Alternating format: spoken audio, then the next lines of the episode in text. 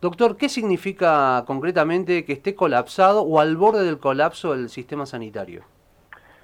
Lamentablemente en el país ha habido un incesante número de casos de coronavirus ya desde hace algunos meses con muchas heterogeneidades regionales. Pero la terapia intensiva, la línea final, la trinchera última en la lucha contra el coronavirus, hoy está en una situación muy, muy grave. Una situación de colapso abierto en lugares como el Alto Valle, como Neuquén, como Jujuy. Está muy amenazada en, otros, otras provincias como Mendoza o en ciudades como Mar del Plata y hay una particularidad en la ciudad de Buenos Aires y en el conurbano, en donde desde hace muchos meses venimos teniendo una dura batalla y esto es lo que está sucediendo en todos lados. Los intensivistas, enfermeros, kinesiólogos y médicos, que ya éramos muy pocos antes de la pandemia, ahora estamos con una carga de trabajo que es brutal, estamos exhaustos física y psicológicamente. Esta situación nos hace ser proclives a cometer errores. Nos contagiamos, nos enfermamos, hay compañeros que han muerto. Y por supuesto, en estas circunstancias, el funcionamiento de la terapia intensiva ya no es el óptimo. Los resultados son peores. Y claramente, si el sistema colapsa, no va a ser primariamente por falta de recursos físicos o tecnológicos. Lo que nosotros estamos advirtiendo es que la saturación del sistema tiene que ver precisamente con el recurso humano, que está agotado, que no da más, que está al límite. Doctor, muy buenos días y gracias por atendernos. Sabemos que tiene un problema en la voz y le agradecemos mucho que a pesar de eso esté charlando con nosotros. Em, em, viendo esta situación, ¿cuál es eh, lo que usted, qué es lo que ustedes necesitan para poder trabajar bien? ¿Se puede hacer algo respecto de eso? Eh, ¿Cómo se los puede ayudar, doctor, en esta situación? Es muy poco lo que se puede hacer para ayudar a mejorar el rendimiento de la terapia intensiva en este momento, porque hay déficits estructurales que vienen de décadas. La Sociedad Argentina de Terapia Intensiva ha hecho reclamos durante un montón de años sin tener respuesta. Ahora, antes de la pandemia, la cuarentena, afortunadamente, permitió fortalecer el sistema y en ese sentido muchos gobiernos, el nacional y provinciales, han hecho esfuerzos denodados para fortalecer el sistema. Pero, sin embargo, hay, algo que no puede resolverse en el corto plazo, es el recurso humano, porque la formación de los intensivistas requiere años.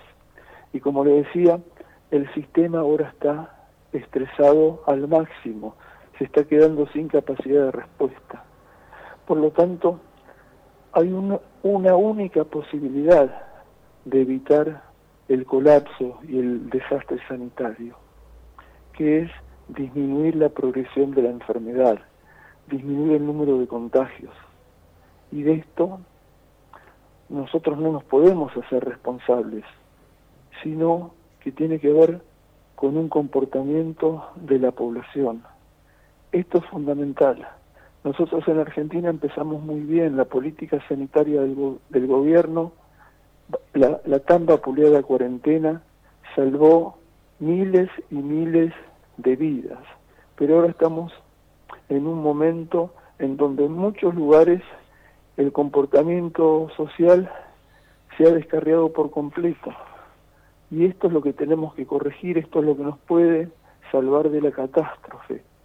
Tenemos que ser cuidadosos, aislarnos, mantenernos en casa, solamente salir para lo indispensable, para trabajar y si lo hacemos mantener las distancias sociales, usar correctamente el barbijo, el tapaboca, cubriendo la boca, la nariz, lavarnos las manos, no concurrir a reuniones sociales o familiares. esto en definitiva es lo único que nos resta. Ya el sistema sanitario ha llegado al extremo. Recordamos eh, a la audiencia de Noticias al Toque que estamos hablando con el doctor Arnaldo Dubín, médico y miembro de la Sociedad Argentina de Terapia Intensiva. Doctor, usted recién lo está marcando, ¿no? El sistema que está al borde del colapso, la situación de los terapistas ya es grave pensarlo a nivel nacional. ¿Por qué cree usted que a pesar de todos estos problemas que usted está marcando, ¿no? como sociedad sabemos que y hay que cuidarse, ¿no? y se insta, y la sociedad sabe los cuidados que tiene que tener ante este COVID-19, ¿por qué usted cree que se relajan o niegan esta situación? ¿Cuál cree que es el motivo por el que pasa esto?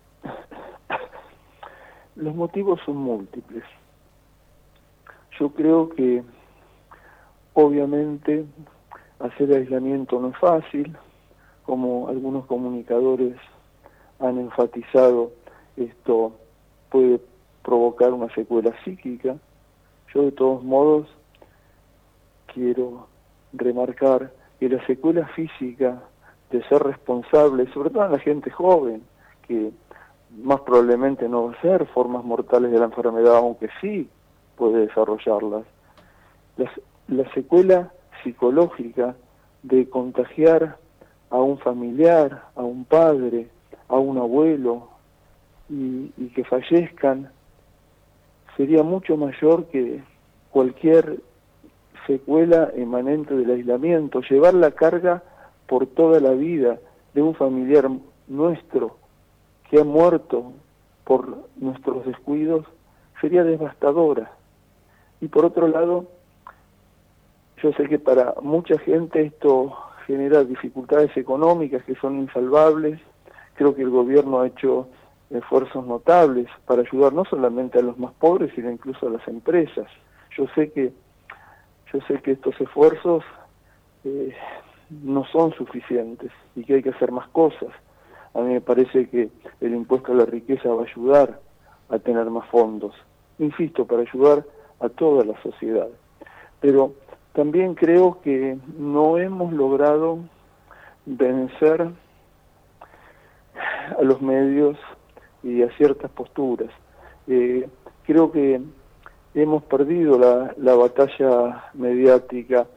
Eh, lamentablemente eh, el aislamiento, la cuarentena que ya ha desaparecido, fue bombardeada fue aviesamente criticada y además desde ciertos sectores se ha dado una visión edulcorada de lo que está ocurriendo.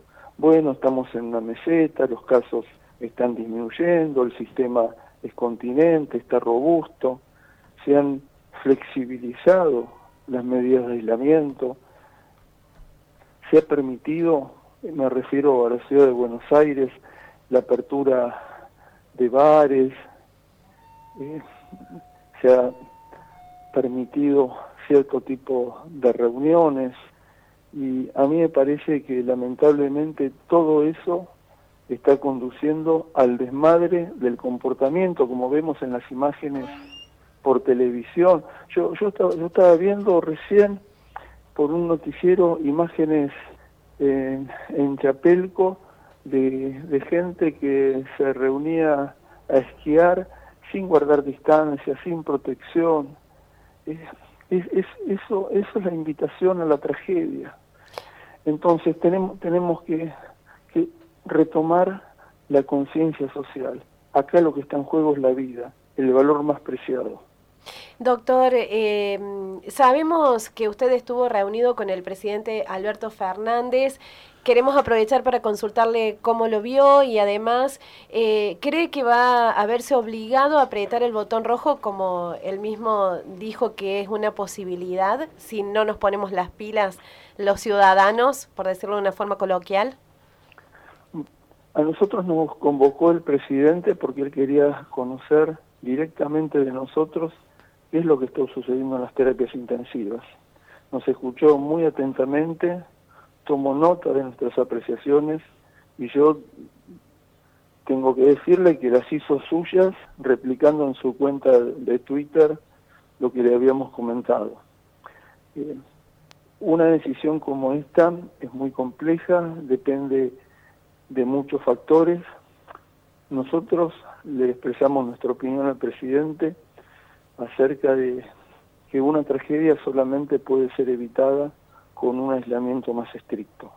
Esta es una decisión muy difícil, pero sin ninguna duda el presidente es un hombre muy responsable y como lo ha expresado muchas veces y como obviamente es así, su preocupación principal es preservar la vida. tendremos que esperar en los próximos días cuáles son las decisiones políticas que obviamente nos exceden a nosotros.